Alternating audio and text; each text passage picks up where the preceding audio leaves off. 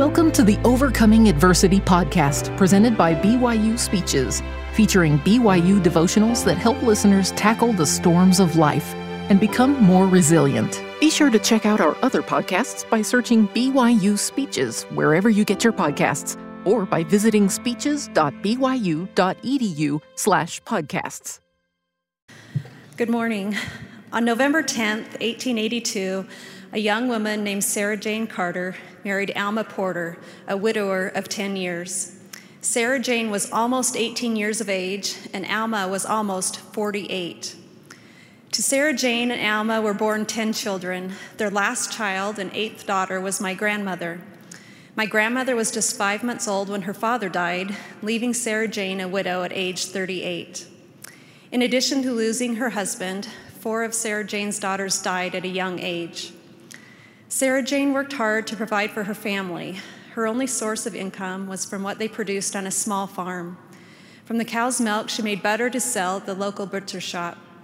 With that money, Sarah Jane could buy the items the family needed that they could not supply themselves. She also sold apples and raspberries for money to pay taxes on the farm. In my living room hangs a large oval frame with a picture of Sarah Jane. On days when I think that my life is hard, I think of her. I think of her challenges. I believe it was Sarah Jane's faith in the Lord and belief that He would strengthen her that helped her through what I imagine were very difficult and lonely days. My grandmother wrote this about Sarah Jane. I can never remember sitting down for breakfast, but what we knelt down and had a family prayer.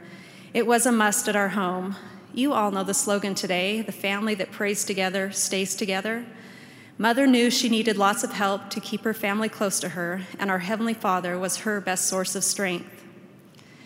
Difficulties in life see, serve at least two purposes. They help us come to the Lord and rely on His strength, and they also help to refine us. The process of refining gold and silver requires the elements to be exposed to very high temperatures. This process removes the impurities and results in a final product that is much stronger. In life, the trials, challenges, heartache, and disappointment, and so forth, as experienced by my great grandmother, are part of the mortal refinement process. Though as painful and difficult as these experiences may be, if endured well, they will lead to our growth and development. As Job stated, speaking of his trials, when he hath tried me, I shall come forth as gold. Elder Dallin H. Oaks stated, through the justice and mercy of a loving Father in heaven, the refinement and sanctification possible through such experiences can help us achieve what God desires us to become. Of course, talking about enduring is somewhat easier than actually doing it. At times, we may become discouraged and feel like giving up. We may relate to the feelings of Mrs. Linforth, a pioneer immigrant stranded on the Wyoming plains. In 1856, converts to the Church of Jesus Christ of Latter day Saints went west pulling handcarts. Most handcart companies were successful. The Willie and Martin handcart companies started late in the year. By the time they reached Wyoming, food and other provisions ran low. Winter snowstorms arrived early, and as a result, hundreds died from starvation, exposure, exhaustion, and dysentery. The handcarts and wagons left most of their belongings at Devil's Gate and started towards the Salt Lake Valley. Later that day, Mrs. Linforth was found sitting by the side of the road, dressed elegantly and crying. When asked what the matter was, sobbing, she replied, This is too much for me. I have always had plenty and have never known hardships. We had a good team and wagon. My husband, if let alone, could have taken me on in comfort. Now I am turned out to walk in this wind and snow. I am determined not to go on, but will stay here and die. My husband has gone on and left me, but I will not go another step. To endure well and not give up amidst the challenges in our journey will require us to have strength beyond our own. We cannot do it alone, but with the Lord's help, our success is assured. As the psalmist wrote, Many are the afflictions of the righteous, but the Lord delivereth him out of them all.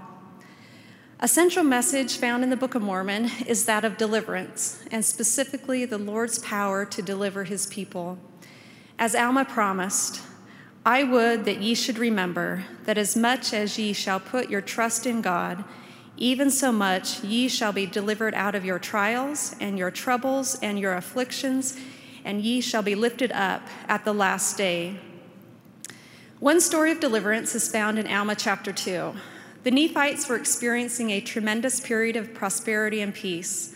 Then one day, a man by the name of Amlici decides that he wants to be king and convinces people to follow him.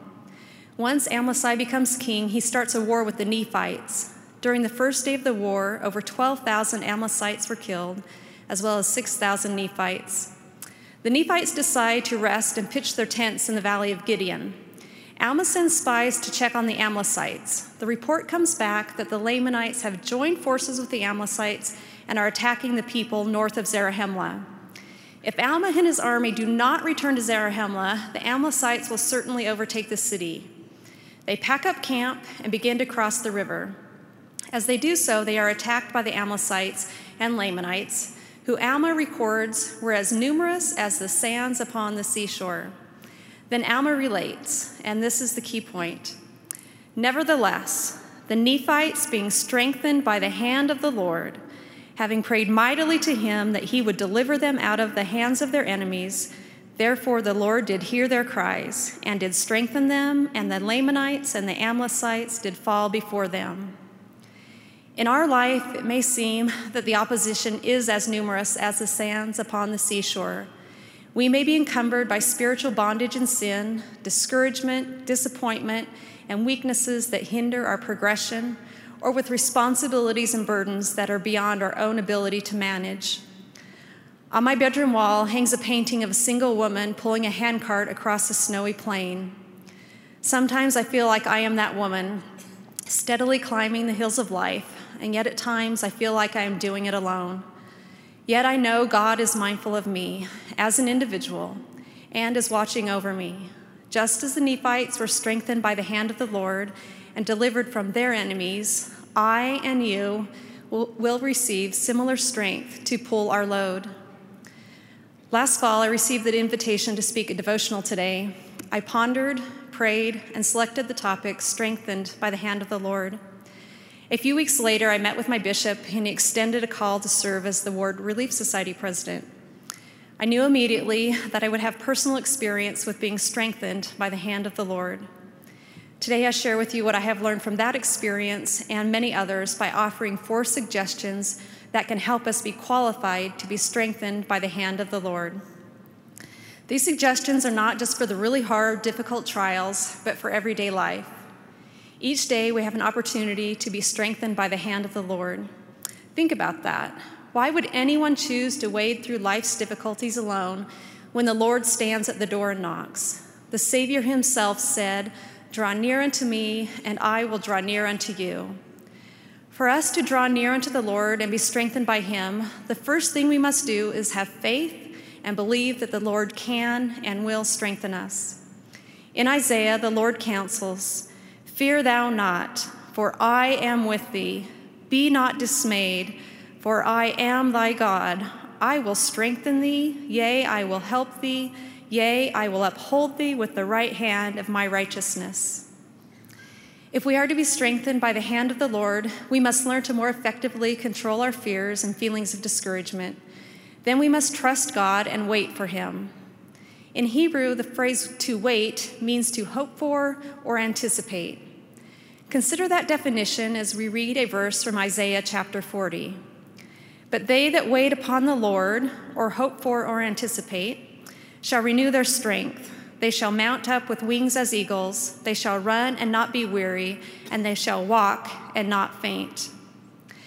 An experience by Daniel W. Jones illustrates so well the concept of being strengthened by the hand of the Lord as we wait upon him. Daniel Jones was one of 20 men who agreed to stay at Devil's Gate through the winter of 1856 and protect possessions left there by immigrant pioneers mentioned earlier. Daniel and two of the other men had come from Salt Lake City as members of the rescue party and were planning to be gone for a few days, not the entire winter. There were enough provisions to last about 20 days, also, although there were at least five months of winter ahead. After eating the meager provisions, including the remaining 20 head of cattle, the men survived on what they could hunt. Food was scarce because the cold winter storms had driven away all the animals. Daniel Jones relate the fo- relates the following about their situation. Game soon became so scarce that we could kill nothing. We ate all the poor meat. One would get hungry eating it. Finally, that was all gone. Nothing now but hides were left. We made a trial of them. A lot was cooked and eaten without any seasoning, and it made the whole company sick. Many were so turned against the stuff that made them sick to think of it. Things looked dark, for nothing remained but the poor raw hides taken from starved cattle. We asked the Lord to direct us what to do. The brethren did not murmur, but felt to trust in God. We had cooked the hide after soaking and scraping the hair off until it was soft and then ate it, glue and all. This made it rather inclined to stay with us longer than we desired. Finally, I was impressed how to fix the stuff and gave the company advice, telling them how to cook it. For them to scorch and scrape the hair off, this had a tendency to kill and purify the bad taste that scalding gave it. After scraping, boil one hour in plenty of water, throwing the water away, which had extracted all the glue, then wash and scrape the hide thoroughly, washing in cold water, then boil to a jelly and let it get cold and then eat it with a little sugar sprinkled on it. This was considerable trouble, but we had little else to do, and it was better than starving. We asked the Lord to bless our stomachs and adapt them to this food. We hadn't the faith to ask Him to bless the rawhide, for it was hard stock. On eating, now all seemed to relish the feast. We enjoyed this sumptuous fare for about six weeks and never had the gout. As Daniel Jones and the other men waited upon the Lord and trusted in him, they were strengthened by his hand. Their bodies were able to bear their burdens with ease. They were able to cheerfully endure months of freezing temperatures and near starvation conditions without murmuring. Another illustration of faith as a prerequisite of strength was brought to my attention while doing family history research. Annie Langland was born in Wisconsin in July 1859 to immigrant Norwegian parents. At age 18, she married Adolf Langland, also a Norwegian immigrant, and they homesteaded in South Dakota. From what I have read, Annie worked hard and did not enjoy much of the world's wealth. Yet I believe that Annie's Lutheran faith and her trust in God sustained her and increased her capacity for endurance as she waited upon Him. In 1839, at age 79, a widow of six years, Annie wrote the following letter My dear friends, I received your very interesting letter and the gift inside, for which I cannot find words strong enough to express my thanks. But it was entirely undeserving. What little I've done for you was not as much as I wanted to do. How the Lord does provide. I have to buy seed corn as we're putting in 25 acres of corn, and I could not see where the money was coming from to buy it, and here came your fine gift. I surely need a new dress, but we'll have to get the seed. It's awful dry here, and the grasshoppers are hatching by the thousands, so it is not very encouraging to do any sowing or planting. But we must not lose faith in our God. He is almighty and can save us from all evil. Faith and belief in the Lord helps us endure our personal challenges. It also helps us serve more effectively in our callings. In 1837, Heber C. Kimball was called as a missionary to England. President Gordon B. Hinckley said the following about Heber's call It is difficult for us to comprehend the enormity of that call. It meant leaving a family destitute. It meant traveling to New York and crossing the sea when he had no money. It meant that a man with very little schooling, who had grown up and lived in frontier communities, would go to the great cities of the British Isles among a people known for their education and enlightenment. Heber wrote, The idea of such a mission was almost more than I could bear up under. I was almost ready to sink under the burden which was placed upon me. Heber's response to this call illustrates his faith and belief that he would be strengthened by the hand of the Lord to fulfill his mission. Heber said, However, all these considerations did not deter me from the path of duty. The moment I understood the will of my Heavenly Father, I felt a determination to go at all hazards. believing that He would support me by His almighty power and endow me with every qualification that I needed. And although my family was dear to me and I should have to leave them almost destitute, I felt that the cause of truth, the gospel of Christ, outweighed every other consideration. The Lord did strengthen Heber and made him a successful missionary. In eight months, he baptized 2,000 saints and formed 26 congregations. The Lord will strengthen us as we, deli- as we wait for him.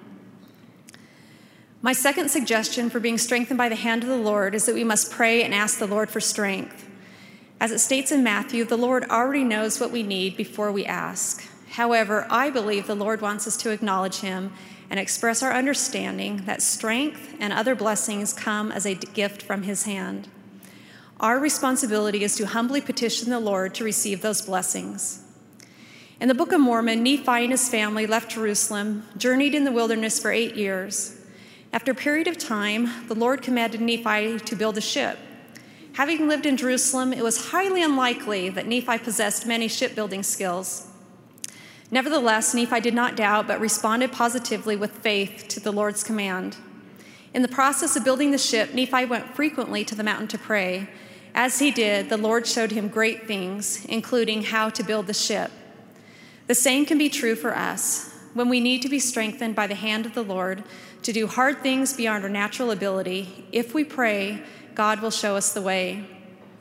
I have found myself on my knees many times petitioning the Lord for guidance in my new call as a Relief Society president.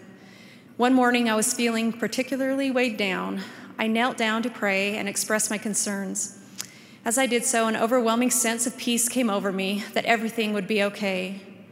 The answers to my prayers do not come all at once, but rather line upon line. Just as Nephi kept returning to the mountain for additional instructions to build the ship, I return to my knees and seek guidance to move forward. A few years ago, our stake youth went on a pioneer trek to Martin's Cove, an area in Wyoming where the handcart pioneers took shelter from the storms and waited for help to arrive. As a stake, we had planned and prepared for this experience for months. On the second morning of the trek, around 4 a.m., I awoke suddenly with terrible stomach pains from food poisoning. In the early morning hours, I slowly paced back and forth in significant discomfort. I sat for a while on a wooden bench and watched the sun begin to peek over the horizon. I knew that it was very unlikely that in just a couple of hours I would go with the youth to walk from our campground to the cove. All morning, I had had a prayer in my heart that I would be able to accompany the youth. However, at one point, I stopped and specifically prayed that I would be healthy and able to go to Martin's Cove. I told Heavenly Father that after all the months of planning and effort that I really wanted to go and have that experience. At approximately 6 a.m., I received a message that a member of the stake presidency would like to give me a priesthood blessing. To be honest, I had not thought about asking for a blessing, but readily accepted the offer. In that blessing, President Smith told me that Heavenly Father was mindful of me. He blessed me that my body would rid itself of what was making me sick and that I would be able to fulfill my responsibilities with the youth. By 10:30 a.m., I was able to leave camp and meet the youth at the cove and fulfill my responsibilities as promised. I then walked back to camp a distance of about 4 miles. I had the strength to do this despite the fact that I had been sick, slept just a few hours, and had eaten very little food. I had often wondered why the Lord allowed these faithful handcart saints to suffer so much. Surely He could have intervened and tempered the storms. As I stood in Martin's Cove and pondered the pioneers who lived and died there, the Spirit whispered to me that just as the Lord was mindful of me that day, He was mindful of those pioneers in 1856. He knew of their suffering and pain. As those pioneers came to know the Savior in their extremities, I too have a testimony that when we have trials and challenges, we can, if we are willing, draw close to the Lord, and He will strengthen us and bless us by the power of His almighty hand. The third suggestion is to immerse yourself in daily scripture study. A study of the scriptures will deepen our understanding of and relationship with Heavenly Father and Jesus Christ. It is this personal testimony and perspective that will carry us through and strengthen us in times of need. We will have faith that He will go before our face, He will be on our right hand and on our left, and His Spirit shall be in our hearts, and His angels round about us to bear us up. Our need to study the scriptures to qualify us for the Lord's strength is illustrated by an account from the Old Testament. Ezra was a scribe in Israel. A scribe was not just someone who wrote down the law, but someone who had studied and was very familiar with the scriptures and taught them to others. Ezra and the children of Israel had been in captivity in Babylon for many years. One day, Ezra asked the king of Persia if he could leave Babylon and take some of the children of Israel home to Jerusalem. The king agreed. The king also told Ezra to take all of the silver and gold they could find so they could buy meat and drink for the offerings at the temple in Jerusalem. If they did not have enough money to purchase these, they had permission to take it out of the king's treasury. And so it was that Ezra prepared 2,000 people for a journey of 1,100 miles, about the same distance to walk from BYU campus to Nauvoo, Illinois. Going on this long journey with thousands of people and a lot of money was a little daunting to Ezra. However, Ezra was ashamed to ask the king for soldiers and horsemen to protect them because he had told the king that the hand of God was over all those who sought him. So Ezra and the people fasted and prayed. Then Ezra reports The hand of our God was upon us, and he delivered us from the hand of the enemy. Perhaps it was Ezra's personal scriptural preparation, in addition to fasting and prayer, which allowed the hand of the Lord to be upon him and for the people to be delivered from their enemies. Having a testimony of the Lord and his goodness, gained through scripture study and confirmed by the Holy Ghost, strengthens us in our subtle needs as well as in our crises. Elder M. Russell Ballard tells a story of one of his former missionaries coming to visit him. The missionary expressed that he was beginning to doubt his testimony and had several questions. Elder Ballard posed the following question to the young man When was the last time you read from the Book of Mormon? His response was, It's been a long time. Elder Ballard challenged the young man to read from the Book of Mormon for an hour each day until they met again. Ten days later, the young man returned to Elder Ballard's office. He immediately said that he knew the church was true and that Joseph Smith was a prophet. Elder Ballard asked the young man what he learned from this experience. The young man said, Give the Lord equal time. My testimony of the power of personal scripture study began in college during a religion class taught by Dr. Keith Sellers. As part of the course, we were required to read the scriptures for 30 minutes each day. After the course ended, though I continued to read the scriptures, it was not at the same level. When I finished graduate school, I realized that if I had spent as much time studying the scriptures as I had studying for a degree, I would have known the gospel so much better. At that point, I made a commitment to diligently study the scriptures and give the Lord equal time. I testify that this effort has increased my testimony and that because of it, I have felt strengthened by the hand of the Lord. My fourth and last suggestion to help us become strengthened by the hand of the Lord relates to temple worship. One summer, I visited Nauvoo, Illinois with my sister and her family. we walked down Parley Street along the Trail of Hope, reading the testimonies of the faithful saints who left their beautiful city for the unknown. As we turned and looked up the bluff at the majestic Nauvoo Temple, I mentioned to my nine year old nephew Justin just how sad it must have been for the saints to leave this beautiful temple they had just built. Justin said to me, I would take the temple with me. It is possible to take a piece of the temple with us each time we attend. The dedicatory prayer offered at the Kirtland Temple, as recorded in the Doctrine and Covenants, included the following promise for temple worship. And we ask thee, Holy Father, that thy servants may go forth from this house armed with thy power, and that thy name may be upon them, and thy glory be round about them, and thine angels have charge over them. Perhaps the early saints who waited from early morning until late at night to receive their temple endowment in the Nauvoo temple knew something about the power of temple covenants and the Lord's ability to bless and strengthen them through their covenants. Sarah Rich, who served with her husband in the Nauvoo temple for four months, wrote, Many were the blessings we had received in the house of the Lord, which was cause for joy and comfort in the midst of all our sorrows, and enabled us to have faith in God knowing He would guide us and sustain us in the unknown journey that lay before us. For if it had not been for the faith and knowledge that was bestowed upon us in that temple by the influence and help of the Spirit of the Lord, our journey would have been like taking a leap in the dark. To start such a journey in the winter, as it were, and in our state of poverty, it would seem like taking it would seem like walking into the jaws of death. Elder David A. Bednar shared the following insight about the power of temple worship. He said that when serving as president of BYU Idaho, he and Sister Bednar would host general authorities who had served as a temple president. In talking with them, he would always ask this question What have you learned as a temple president that you wish you had better understood when you were a general authority?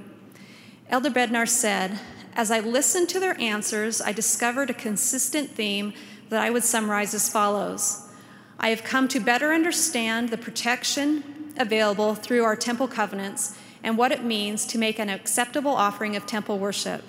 There is a difference between church attending, tithe paying members who occasionally rush into the temple to go through a session and those members who faithfully and consistently worship in the temple. The similarity of their answers impressed me greatly. Each response to my question focused on the protecting power of the ordinances and covenants available in the house of the Lord. I know, just as Sarah Jane knew, that the Lord is my best source of strength. I must regularly and consistently do those things that will qualify me to receive that strength.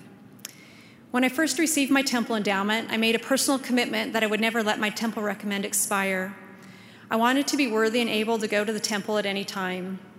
One year it was time to renew my temple recommend, I was living in Atlanta, Georgia, and within a week would be returning to Utah where I could meet with my homeward bishop to renew my recommend. However, I met with my Atlanta bishop and stake president so that my temple recommend would remain current.